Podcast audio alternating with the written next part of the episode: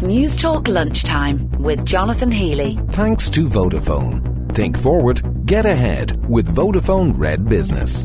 Michael Noonan. He's still very much the man of the moment. We heard reference there to what he was saying, uh, basically saying that the opposition have no credibility over claims that the water charge cancels out the gains for the families in the budget. Do they have no credibility? We, we listen to Michael Noonan a little bit later on. He says that the numbers don't add up on the opposition side. But let's let's bring in the minister at the centre of it all, Alan Kelly, who's the minister for the environment, and he's responsible for the implementation of water charges. Good afternoon to you, minister. Good afternoon, Jonathan. Uh, they're right, though, that you know whatever comes back to people in the budget, a couple of extra hundred quid, it'll barely go to cancel out the water charges. I mean, that's that's effectively what we were expecting, and that's what we got yesterday.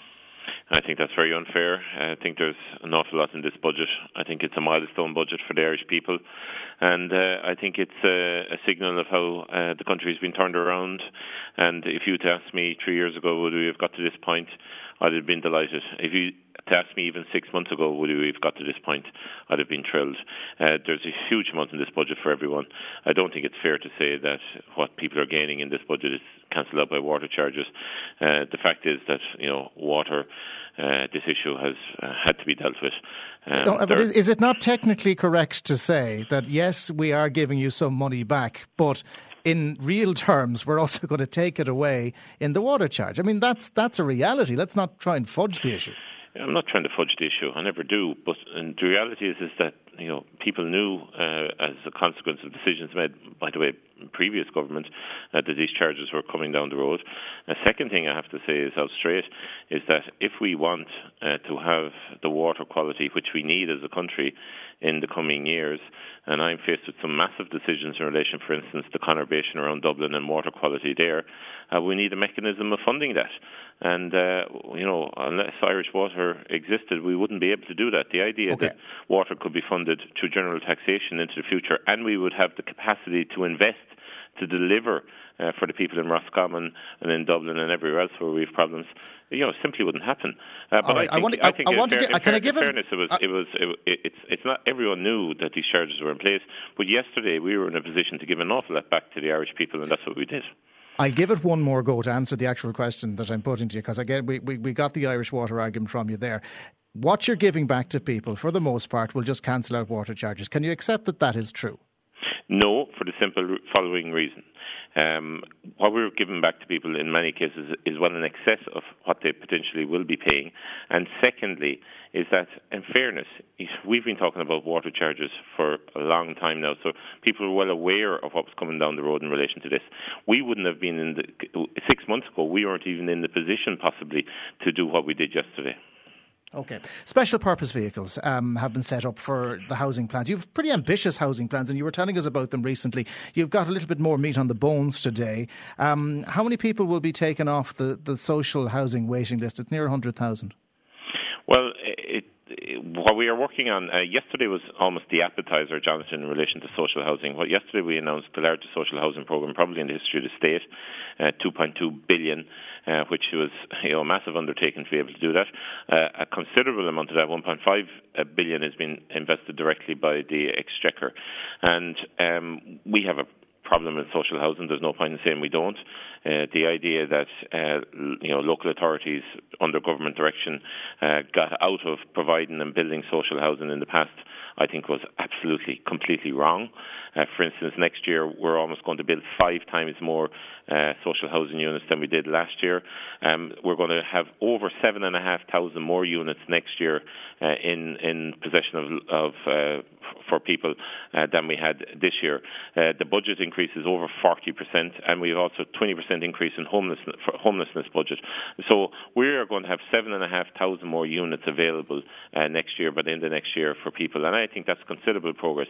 And if you add on HAP, which is the housing assistance, uh, you, we will have nearly 16,000 people uh, transferred into uh, units where, I mean, their social housing needs will be met, and that's okay. that's progress. Now, but it is it is no, it, it, it is great progress, and I think I read yesterday there was something 85 percent of any additional capital spending announced in the budget yesterday uh, went to you to to put into housing. Yes, but absolutely. the the scale of the problem has now meant that even though that is a huge step in the right direction, that it's only something like it's less than 10 percent of the people who are actually on the list at the moment who will benefit from this. What are you going to do for the other 90 percent? Well, it's not uh, ten percent. It's it's more than that. But I, I understand your argument, and it's a fairly well made argument. That's why uh, in the next uh, two weeks I'll be launching a social housing strategy for 2015 uh, to 2020, which which the ambition of which is to deal with all social housing issues in the country and homelessness uh, combined and uh, that will be a comprehensive strategy. It'll be funded, it'll be costed. Uh, I've worked very closely over the last three months with local authorities in particular to ensure that they are ramped up to be able to deliver this. Local authorities have a huge role to play in this. Um, also, the approved housing bodies who I addressed last week in Limerick, uh, they know that they have a huge role to play in this as well. Um, but to be fair, over the last number of months, working with Brendan Howlin in particular, we have been looking at how we can fund this because you know, I mean, okay, we had a, a very good budget yesterday, uh, but finding finance, you know, is a critical issue, and we mm. are putting in 1.5 billion directly, but we also need to find mechanisms off balance sheet because of the of the country's debt uh, to be able to fund this over the last over the next few years, and that's what we have been doing. And I'll be announcing a comprehensive strategy in the next two weeks to fully address social housing issues, okay. and it's about time somebody did. The fact that this was let go to this stage was outrageous. Well, it was the Labour Minister who was in housing. We'd be speaking to her after no, one o'clock. We'll talk fair, to her about her no, record. No, but that's that's not a fair comment, Jonathan. To be to be honest, I mean this isn't some this isn't a ship you can turn around overnight, or even in one year or two years. And Jan O'Sullivan did an awful lot of work. You look at all the various different vacant houses, uh, social houses across uh, the country uh, that have now been opened up because of the work she did. Yeah, no, no. To be fair, the, the, problem has gotten bigger yeah, almost uh, in, in, spite of government policy. Um, I just want to talk to you about the biggest thing that you could have tackled yesterday in, in the budget uh, and you still can, perhaps even without mention of the budget, it's cost neutral, introduce rent controls. Why don't you consider that as an option? Well, well, there's there's there's a number. I actually haven't ruled that out, uh, despite reports otherwhere in other places. I haven't ruled that out. It's something that will be you know continuously looked at. Uh, but to be fair and honest with you, I want to be able to ensure that I can deliver something that's um, possible. Um, we've had a number of uh, looks at uh, we've looked at this in a number of ways down through the years. Uh, previous governments have looked at this. There has been constitutional issues here. Uh, there has been uh, there was a problem in the early 80s from the constitutional point of view in bringing such move in. So while it is being looked at and it's continuously being looked at, I need to try and ensure that whatever I do in the area is uh, you know is is doable, is constitutional, and also I want to make sure that um, we use every mechanism possible possible, uh, even outside of that, uh, to address the problem we have, particularly in urban areas in relation to rent.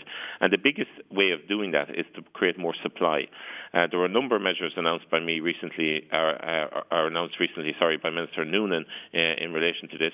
And for instance, the whole issue of getting more rental properties, um, you know, refurbished and tax breaks in relation to doing that, which I think is very positive. Yeah. And there are there are a number of other measures as well, which but will. Um, is the big is the biggest challenge for you now? You, you, yes, we can set about the conditions. You can create the environment where the houses are going to be built. Central Bank last week rode in on a white horse that we didn't expect and didn't think was necessary, and said that 20%. You're going to have to come up with a 20% deposit before you can actually um, consider getting a mortgage from any financial institution. Is that a welcome intervention, or do you think that might actually hinder first time buyers who are renting now, who actually want to get on the property ladder? Well, two things in relation to this. Uh, firstly, I welcome the fact that the central bank are observing and are commenting on this. We all know that the central bank should have been doing this in previous times, and they didn't. I think 20% is probably a little bit excessive, a little bit too high. Um, that would be just uh, my own opinion, uh, but I think that's uh, something that needs to be monitored. However, you know, working with Minister Noonan yesterday, um, we brought in measures that will help first-time buyers. For instance, the whole rebate in relation to DIRT.